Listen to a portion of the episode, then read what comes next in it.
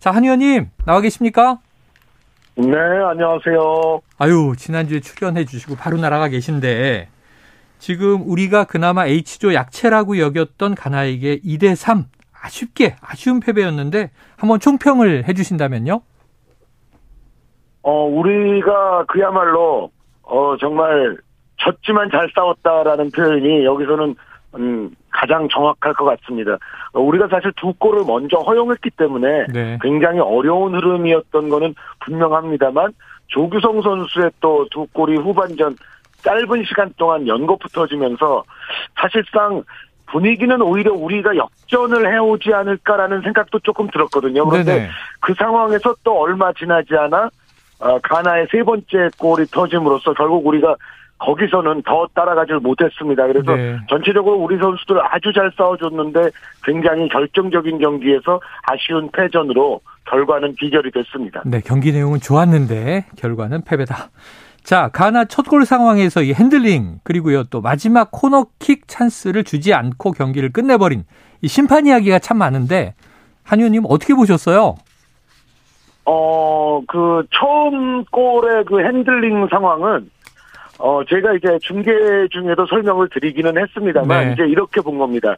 가장 최근의 축구 규칙에 의하면, 마지막 골을 넣은 선수 본인, 네. 그 선수 당사자의 손이나 팔에 볼이 닿게 되면, 음. 그것이 의도적이었든 우발적이었든 상관이 없이 골은 취소가 되게 돼 있습니다. 네네. 그런데 문제는 이 장면은 골을 넣은 선수의 손에 손이나 팔에 닿았던 게 아니라 음. 그 전에 다른 동료의 손이나 팔에 닿았던 거거든요. 네네. 그러면은 이제 이런 상황에서는 그 동료의 손이나 팔에 닿는 것이 의도적이었느냐 우발적이었느냐 어. 그 상황을 이제 나눠서 봐야, 봐야 될 필요가 네네네. 있는데 지금 이번에 그 상황은 그것이 의도적이지 않았고 네네. 우발적이었다는 판정이 나왔던 것으로 보입니다. 그런데 예. 그러면은 왜 우발적으로 판정을 했을까?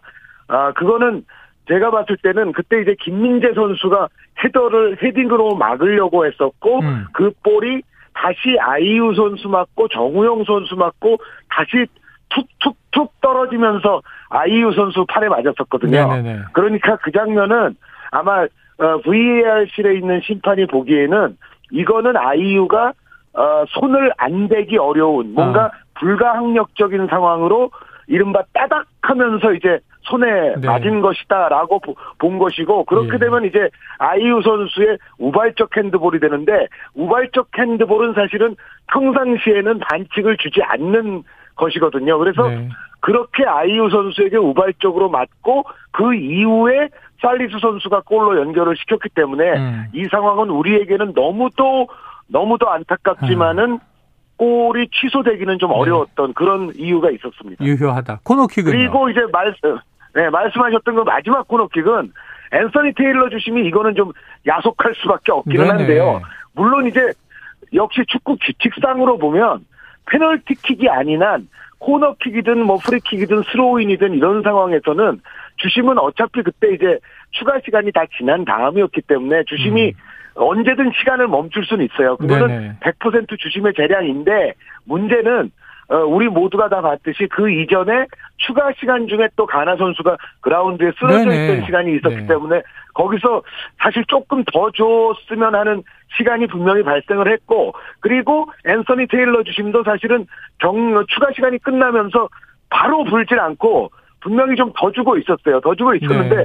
문제는 우리가 코너킥을 얻었는데 그때가 10분 한 40여 음. 초경 그러니까 네. 어, 어, 만약에 이제 한 1분을 더 준다고 자기가 생각을 했으면 그래도 한 10여 초 남았다는 거죠. 네네네. 어, 그러니까 좀 이게 좀 애매하게 끝낸 건 사실입니다. 그러니까, 네. 어, 분명히 멈춰진 시간이 있었고, 그렇다면은 제가 중계를 하면서 보기에도, 아, 이거는 1분이나 2분쯤 더 주겠구나라는 생각을 어, 했었거든요. 예. 그런데 그렇게 더 주고 있었다가 코너킥이 딱 되는 순간 거기서 사실 1분을 채우지 않고 그냥 중단을 시켰기 때문에 네. 룰상으로는 잘못된 것이 전혀 없습니다만 우리가 봤을 때는 분명히 좀 야속한 아. 상황이었고 아마 벤투 감독도 그래서 좀 흥분을 했던 것 같습니다. 전문가 해설을 들었지만 일반 팬 입장에서는 정말 심판이 미워요. 자, 첫 유효 슈팅, 네. 첫 골이 더 빨리 나왔으면 어땠을까 하는 아쉬움이 이제 있습니다만 1, 2차전 본 팬분들은 우리 대표팀의 경기력을 대체로 좋게 평가하는 편입니다. 자, 실전에서 드러난 이 벤투 감독의 전략과 전술 전문가로서 어떻게 보십니까?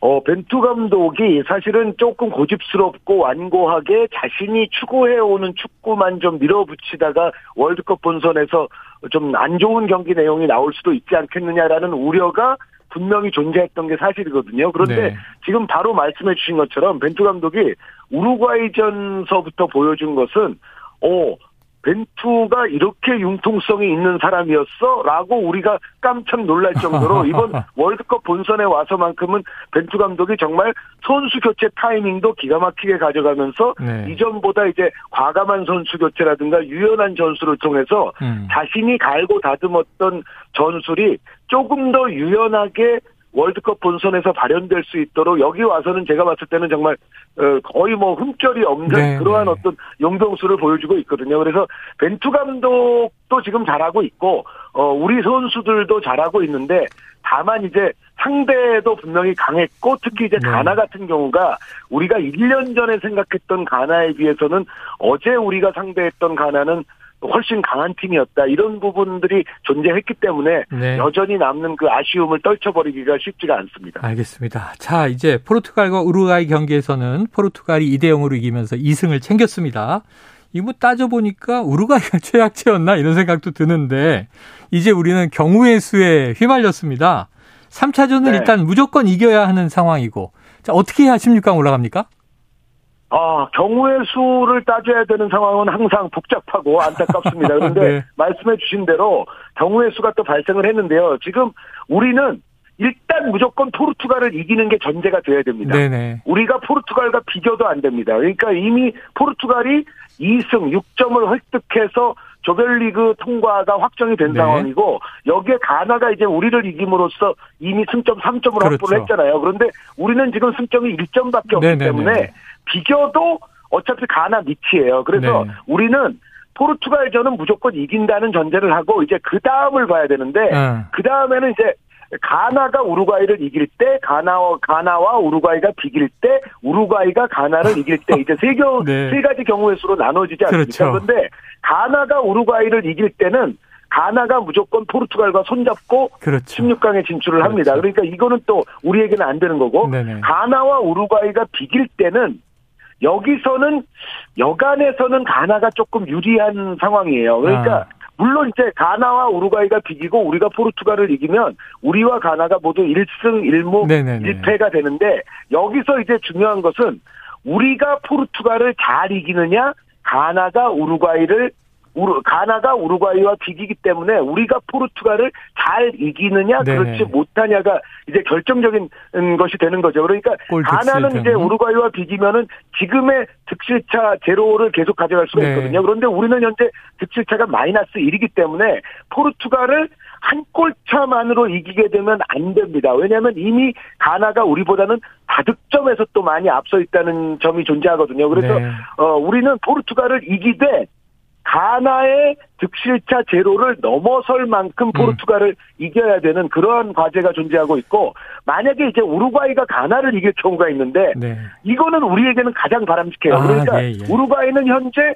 득실차가 마이너스 2라서 우리의 마이너스 1보다 더 나쁩니다. 그래서 우리가 지금 가장 바랄 수 있는 경우의 수는 일단 우리는 반드시 포르투갈을 이기는 네네. 게 전제가 돼야 되고요. 그리고 가급적이면 우루과이가 가나를 이기되 우루과이가 가나를 적당히 조금만 이겼으면 좋겠어요. 어, 그러니까 알겠습니다. 다시 한번 정리를 드리자면 네. 우리는 포르투갈을 이기지 않으면 절대 안 되는 거고 네네. 여기서 우루과이가 가나를 조금만 이기는 정도가 됐을 때 이렇게 결합이 되면 우리가 16강에 갈 수가 있습니다. 알겠습니다. 자, 20년 전에 우리는 포르투갈을 집에 보낸 적이 있습니다. 포르투갈 이겨봤고요. 이번에도 선전할 거로 믿는데 포르투갈 정도는 우리가 이길 수 있겠죠. 근데 우루과이가 1승을 좀 챙겨줬으면 하는 응원까지 함께 해야 될 것 같습니다. 포르투갈전 어떻게 전망하세요? 아, 포르투갈은 말씀드렸던 대로 이미 2승으로 일단 16강 진출은 확정을 지었습니다만 네. 약간 이제 포르투갈은 완벽한 주력으로는 나오지 않을 공산이 큽니다. 네. 약간의 그 로테이션이 들어갈 텐데 물론 이제 이거는 있어요. 그러니까 포르투갈 역시도 조 1위를 해야 이제 역조에 있는 브라질을 16강에서 바로 만나지 않는다는 부분이 있기 때문에 네. 포르투갈도 아주 뭐 이 경기를 정말 어 별로 필요 없는 경기처럼 치를 가능성은 별로 없고 포르투갈도 어느 정도는 힘을 줄 텐데 그 대신 지금과 같은 100% 주전이 나올 것 같지는 않습니다. 그런데 네. 다만 우리가 여기서 생각해야 될 것은 포르투갈은 설사 벤치 멤버가 출격을 하더라도 그 벤치 멤버들조차도 호화로운 팀이거든요. 그리고 네. 또 포르투갈의 벤치 멤버들이 굉장히 칼을 달고 있다가 또 이 경기에 자신의 능력을 보여주려고 할 수도 있어요. 그래서 전체적으로 포르투갈이 어떤 멤버로 나오든지 간에 우리로서는 반드시 이겨야 되는 입장에서 쉽지 않은 경기가 될 것은 틀림이 없는데 네. 조금 전에 말씀해 주신 대로 우리의 월드컵 역사에서는 포르투갈을 또 극복했던 적도 있기 때문에 네. 우리 선수들 지금의 좋은 경기력으로서 마지막 정말 후회 없는 최선의 승부를 다해주기를 바라는 마음이 굴뚝 같습니다. 예, 지난 2018년 러시아 월드컵에서도 우리가 독일을 2대 0으로 꺾기도 했습니다. 우리 잘합니다. 한번 기대해 보고요.